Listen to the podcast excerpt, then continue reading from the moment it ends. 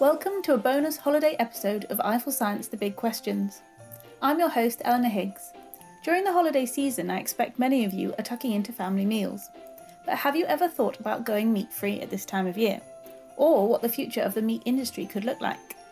For this episode, I'm joined by Daniel, the Chief Technical Officer from Redefine Meat, who's going to talk to us all about creating delicious, new meat products without the environmental impact.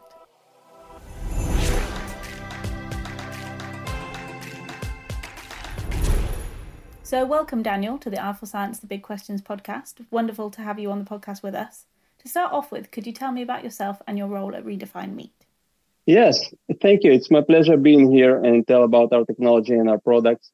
So, my name is Daniel, and I'm the CTO of uh, Redefine Meat. I work here for four years, and uh, my role is creating all the technological modules that are necessary for creating the perfect at the alternative of uh, the meat that we love, but without the animals. Wow, amazing. So, as you said, Redefine Meat creates plant based alternatives to meat products. How do you go about this? Yeah, so basically, uh, as you know, animals they consume plants and they build their body from these plants and they create uh, the protein food that we then uh, frequently use uh, as meat so in Redefine Meat, we just uh, make a shortcut for this process and we take the plants and we turn them directly into meat using a, a technology that we developed here. And uh, this technology allows creating all the uh, full range of meat products, addressing uh, all the taste and preferences, uh, not only of uh, vegans and vegetarians, but also of flexitarians, omnivores, and uh, even carnivores. But why is that important to you to replicate that sort of meat feel so closely?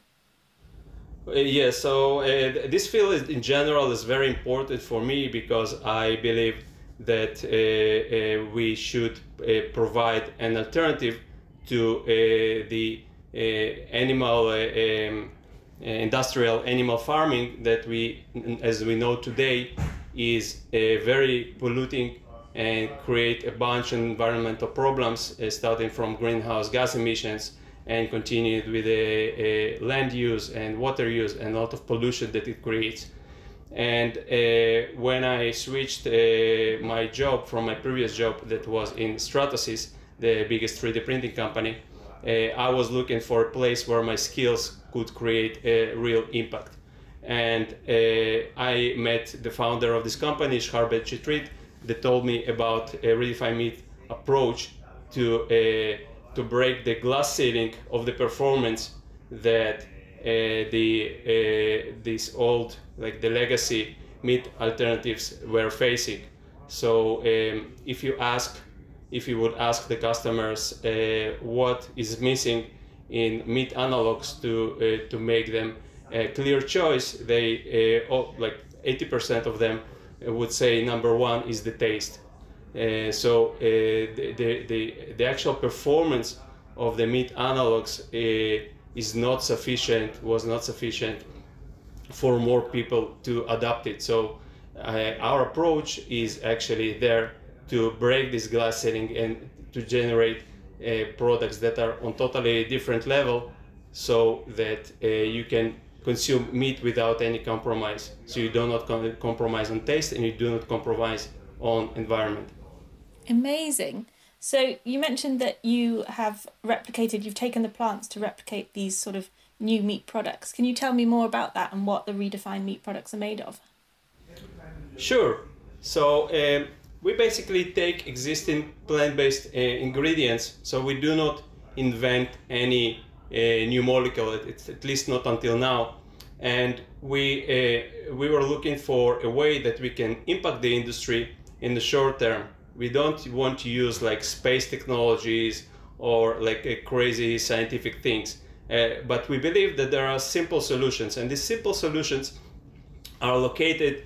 Uh, and I uh, apologize uh, if I speak too much scientifically because I'm scientist, but they are located at uh, the multidisciplinary junctions of different sciences.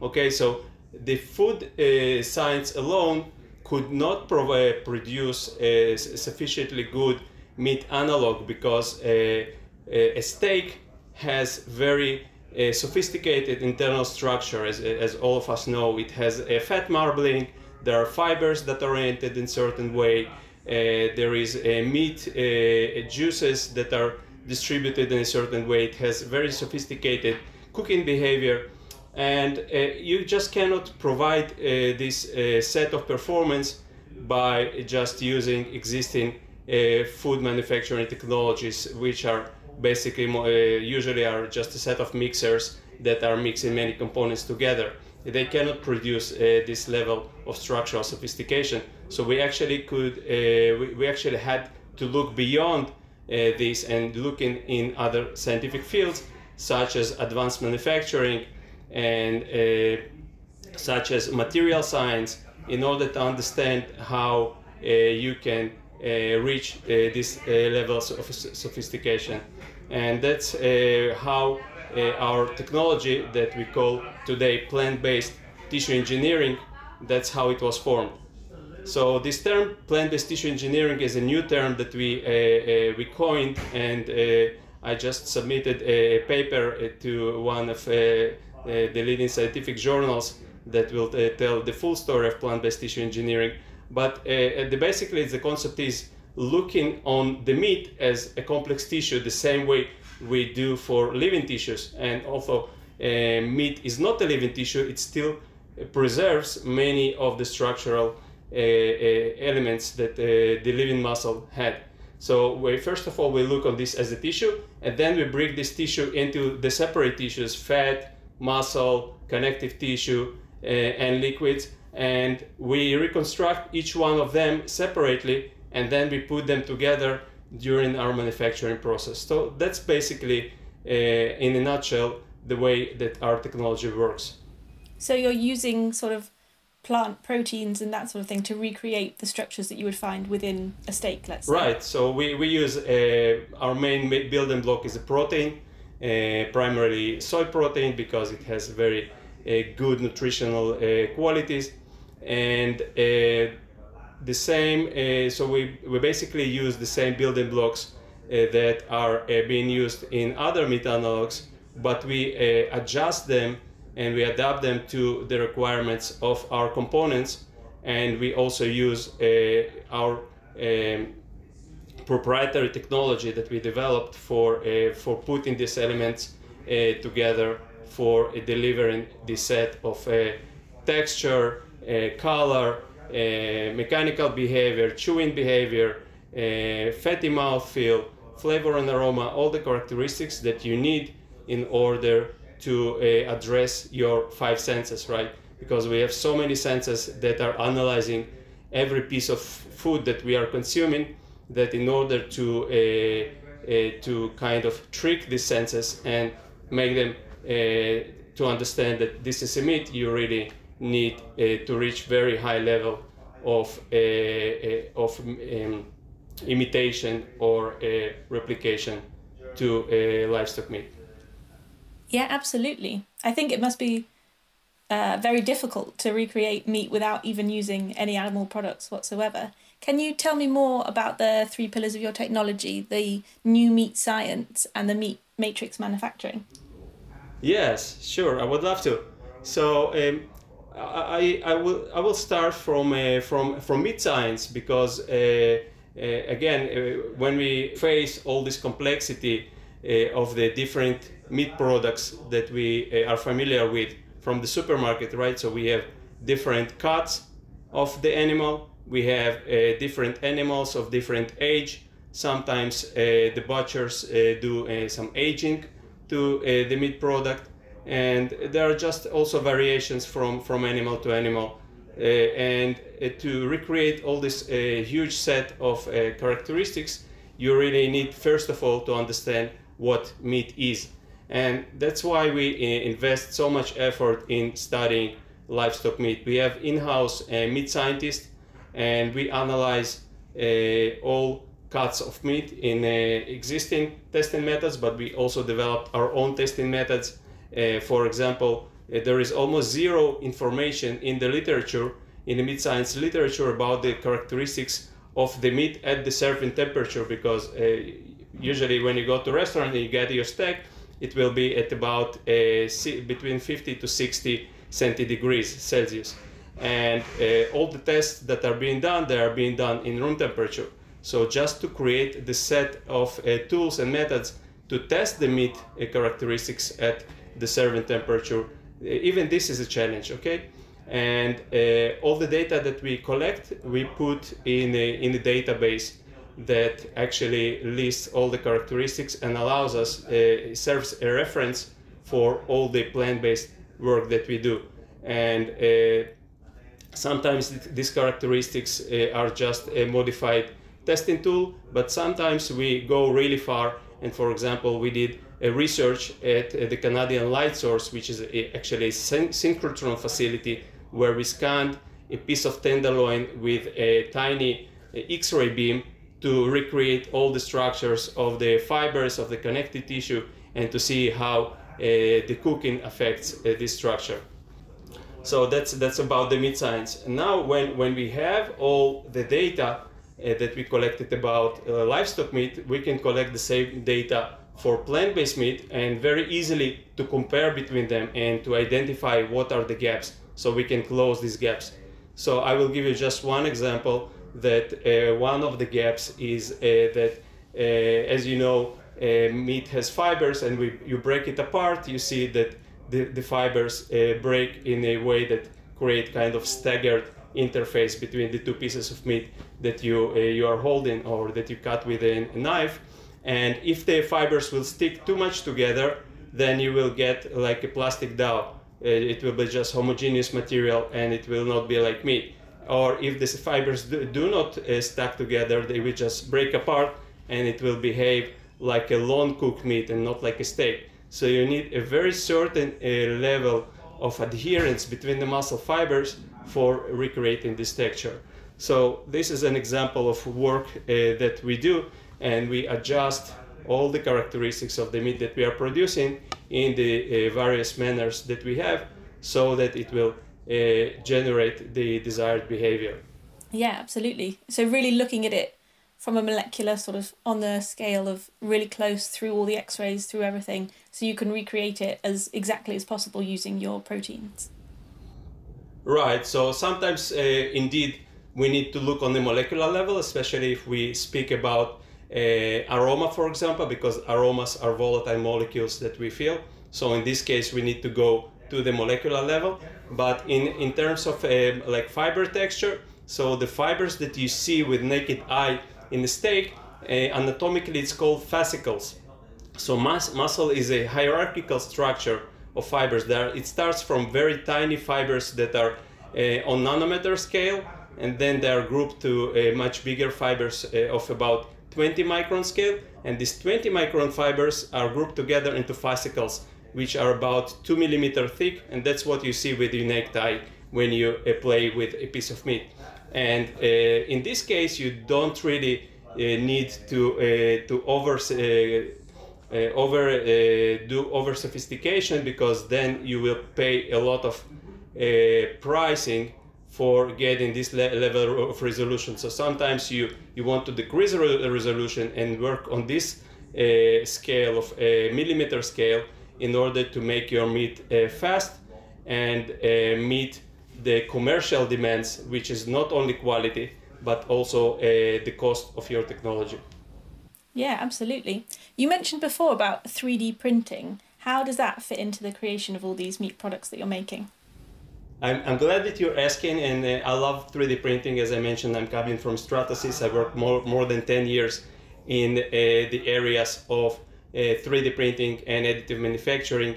Actually, my last uh, role in Stratasys was a project manager of a product that's called a, um, a um, digital anatomy printer. It's a, it, it's a 3D printer that prints body parts. These body parts are identical to human body parts, but they are not biological. You cannot implant them. But you can use them for training of hospitals and medical companies instead of cadavers and animals. So they replace cadavers and animals in this training, and they deliver amazingly high level of uh, biomechanical accuracy. So if you if you take a bone, for example, it has all this uh, porous structure inside the bone and bone marrow and uh, the cortical bone, for example. And they also use eight different materials at the same time to recreate uh, this complexity. So uh, uh, this is an example of an inspiration that uh, food industry can get for reaching these levels of sophistication that are required with meat. So in the beginning of our company, we, are, we were very much inspired by this approach. Uh, first, in order to create uh, these uh, fascicles, these fibers that I mentioned. Second, to create the different uh, arrangements of marbling, right? You, the fat marbling that you have in the steak, uh, it has uh, certain shapes that um, very difficult to create otherwise. And third is that 3D printing is also an excellent tool for redesign for making prototypes and many redesign cycles. So today, if uh, uh, Apple is developing a new cell phone, they will probably print a few thousands of variants of the cell phone uh, in order to get the best uh, ergonomic uh, functionality and in order to optimize it. And the same, of course, if you want to make a product that is totally new to the market, not a cell phone, but a steak that never existed. So you need to do so many redesign cycles. And this, uh, this 3D printing and additive manufacturing allowed us uh, to solve uh, both the structural targets, to address the structural targets and address uh, the overall performance ta- uh, targets of our plant-based meat. Today, the additive manufacturing has only a, a relatively small, uh, smaller role in our technology. Uh, many of our products, uh, minced products, for example, or the pulled beef, they do not use uh, any 3D printing whatsoever because there is a zero, uh, um, a zero uh, sense in using 3D printing for homogeneous products like burger uh, but uh, in, in steaks, you still need a very large set of advanced manufacturing technologies, and 3D printing is only one of them that you need to use to create all the structures that you need for addressing uh, livestock meat uh, sophistication. I suppose it helps as well that 3D printers print in layers, so I guess that would help to build the flavor, and you could build different things into each layer maybe as well.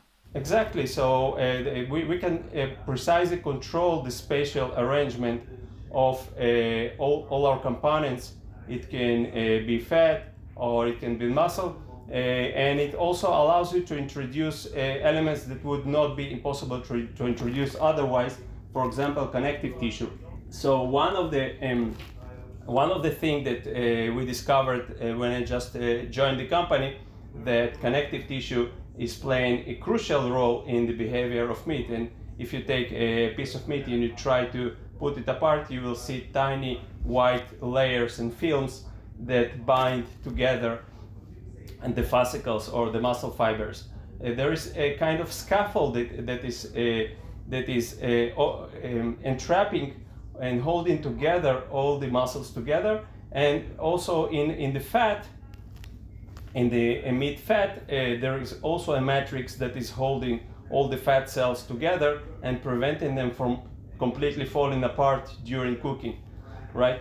So, uh, in order to create this connective tissue, we developed a set of films that we can introduce during the printing process and uh, recreate also this part of uh, the composite structure of muscle and uh, and drive the the right mechanical behavior that you would expect from from a piece of meat. I wanted to ask you as well, given that you're creating these new meat plant-based products so close to what a meat product is on that level, are the nutritional levels different? Does it vary, or are they equally very similar from what a redefined steak would look like to what a cow-based steak would look like? So nutritional value is, a, of course, it's a key consideration for everything that we do. It's not a nice material to play with. In the end of the day, you consume it. And first of all, uh, even before uh, taking care of nutritional value, we take care of food safety. And uh, saying food safety, it can be something trivial in existing food manufacturing technologies, but in our case, since we developed our own manufacturing technologies, so just providing them with the right set of uh, food safety uh, standards and we uh, match the high standards in the industry. Uh, only this took us uh, so much effort and um, and time and work. So, for example, all our systems operate at four degrees Celsius. So uh, basically, a chilled temperature. So there is zero development of any kind of microbial growth that you, you can imagine. So everything is working in completely food safe uh, environment. So uh, once you take care of the safety, of course, you need to take care of the nutrition. And meat is a great source. Eh, livestock meat is a great source of protein, right? of oils that are necessary for for our body, and also of some vitamins and micronutrients and our product is delivering all this. It is very rich in protein, it has uh, fats, actually much better composition of fat than in uh, uh, livestock meat. It has lower fat in general and much lower saturated fat, and also it doesn't have any cholesterol, obviously, uh, because cholesterol you can find only in animal products. And uh, in addition to this, uh, some of our products are fortified with micronutrients. So basically, it's a, a part of a balanced diet that you would expect from a meat product. I was going to ask you as well. You mentioned before that there's a need to do with this because of you know water consumption associated with livestock rearing, deforestation, pollution, all the problems with industrial animal products. Do you have any stats on how yours different, like the carbon footprint of Redefine Meat products compared to, you know, steak or beef mince or any livestock products? Yeah, so, so as I mentioned, uh, when, uh, in my last role in Stratasys, I started to look in, uh, even though I did amazing things that uh, changed uh, uh, the way the technology helped human in many fields, such as medical field, but I was looking for things where the amplitude of the change that I can bring with my developments will be much, much higher. And I, I identified this area of meat alternatives in general, and I was looking into it, but only after I joined the company, I uh, realized how severe is the damage that is uh, being caused by uh, industrial uh, animal farming. So, uh, and, and that's specifically true for uh, beef. So, beef, I, it's about three times more than poultry and much higher than any other um, animal animal meat. And there are many levels on which it damages our planet it starts with greenhouse gas emission that for a for the livestock uh, meat uh, can be compared even to the transportation sector, and uh, it continues with a huge use of land. So it's not only the land that is being used for the animal themselves, but it also the land that being used to grow the feed for the animals. So sometimes people that are adv- advocating uh, for uh, livestock meat, they are saying that uh, the land that is required to grow the soy for making a plant-based meat is compared to to their area that is required for the cows. But that's that's funny because uh, the, the, cows, in addition to everything you grow, you need to grow even more soy just to feed the animal. And then you have uh, water pollution uh, then you have antibiotics that are being used for animals that are leaking into the water and they uh, lead to creation of uh, microorganisms that uh, are immune to, uh, to antibiotics. Uh, then you can talk about all the uh, diseases and uh, viruses that came from uh, livestock from industrial meat production, including the COVID, COVID virus that came uh, also from a, from a market where they were selling uh, animals, right? So there are so many problems associated with this. And after realizing it, I actually reduced very substantially my own consumption of meat uh, in general and specifically beef meat. Uh, only rarely I will consume beef meat if it's not for a test or a science that we do. where it's uh, really important for us also to work with livestock meat to uh, to uh, to make sure that we are stitched into the right reference. Yeah, absolutely. So your products are far better, you would say, for the environment and far less pollution and far less negative consequences.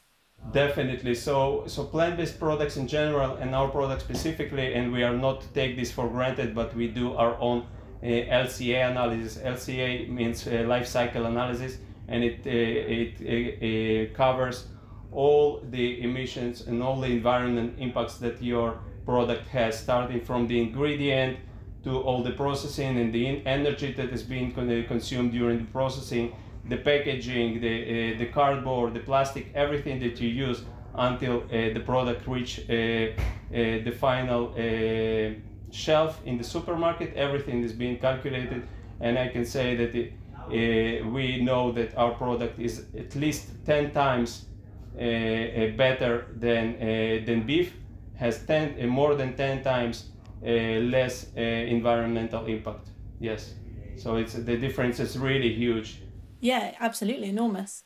What would you say are the main challenges with creation and marketing of these products? What are the consumers worried about? So, of course, uh, there are many challenges, uh, and if there were no challenges, they uh, I wouldn't expect uh, uh, livestock meat still uh, being presented such a big amount on our shelves because there is all possible motivations to do the change uh, so if the change doesn't happen, there it means uh, we have more work to do. And of course, uh, when we expanded our target audience from uh, vegans or vegetarians uh, to flexitarians and meat lovers, we actually had to to face much higher standards because many vegetarians and vegans, the last time they had meat, livestock meat, if at all, was a long time ago, and sometimes they don't even want the meat to be too much meaty. Sometimes they uh, say uh, will say it's, it's disgusting if it's too too meaty. So, but when you go to a person that eats uh, livestock meat on the daily manner and you give him an alternative, you really uh, need to aim very high. And the, this is what we do. Uh, and the biggest challenges, challenge number one Eh, in the whole industry is taste. Okay, everybody are uh, that you will ask, they will say the taste should be uh, better. It means uh, more meaty taste, less off flavors, and better performance on, on this subject.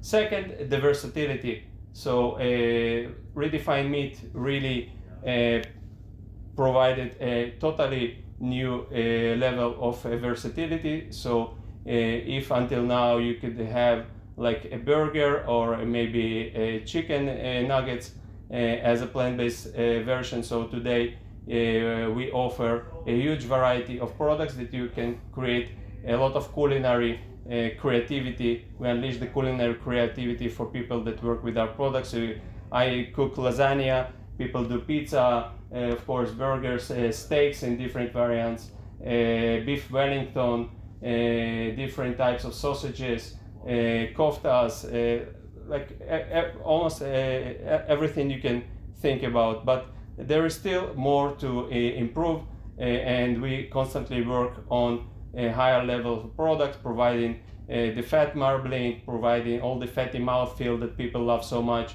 uh, about cuts uh, like ribeye, for example, or picanha. So as scientists, we'll look much ahead of the products uh, that are already on the shelves and we think about the next generation of products and what are the technological modules that are required for enabling uh, these uh, kinds of products and we provide this. Yeah amazing. Incredible. How do you see the future of these plant-based new meat products evolving? Are there exciting developments that you're working on or what would the customer begin to expect in the next sort of five ten years Sure. So we, we work in two vectors at the same time. One vector is improving, constantly improving all the products that we already have in the market. So constantly making our mincemeat tastier, juicier, uh, more healthy, um, constantly making our steaks uh, being able to imitate all the different cuts that you have uh, from the animal, constantly providing a versatile meat that is uh, compatible with all cooking conditions, with all the different kitchens and cuisines. Uh, so we uh, constantly expanding our uh, spectrum so that all meat lovers can get everything they want as they used to have with uh, livestock meat. And uh, I believe that the future of the sector will be a major growth of the plant-based alternative. Um, of course, it, it, I don't think it should replace 100% of livestock meat. there are many environmental studies that uh, showing that actually uh, taking the industrial farming to zero is also wrong. So there should be some good balance uh, between the two. Uh, and we are not fighting against uh, animal meat. Mm-hmm. we respect people and their choices, but we believe that if we put a product that has all the performance without the negative impact on the world, uh, people will prefer this product. We also believe that the governments will prefer this kind of product and that uh, there will be uh, policy makers that will come with policies that give preference to things that more healthy for us and more healthy for the world the same that you do with electric cars the same uh, that you do with smart homes. So uh, there is a, uh, as, as a modern society we should drive the preference to, towards a, a better a better earth. Yeah what a perfect place to end. Is there anything else that you would like to add about your products or your technology or anything else you want people to know?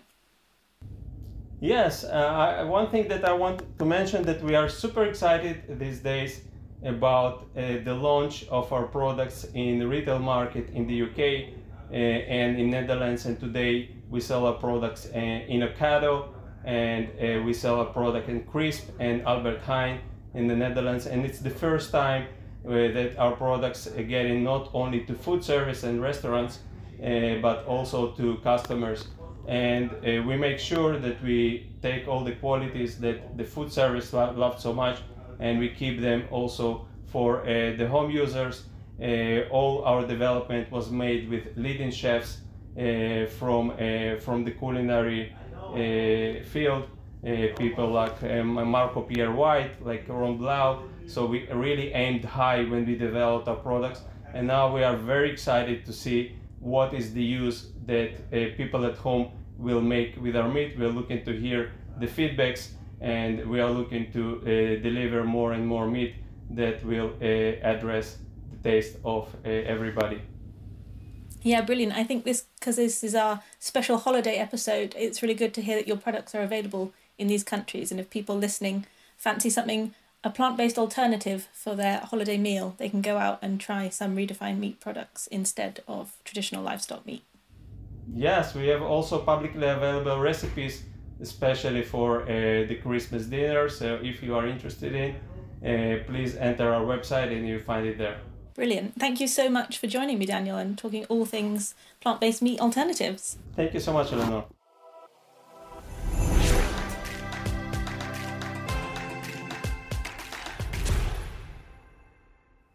That's all from us for this season, but we'll be back in 2024 with more big questions, as well as some new IFLScience podcasts to keep an eye or an ear out for. See you there. Thanks for listening to IFLScience The Big Questions. Head over to iflscience.com and don't forget to sign up to our newsletter so you don't miss out on the biggest stories each week. The music in this episode is credited to audioblocks.com. Until next time.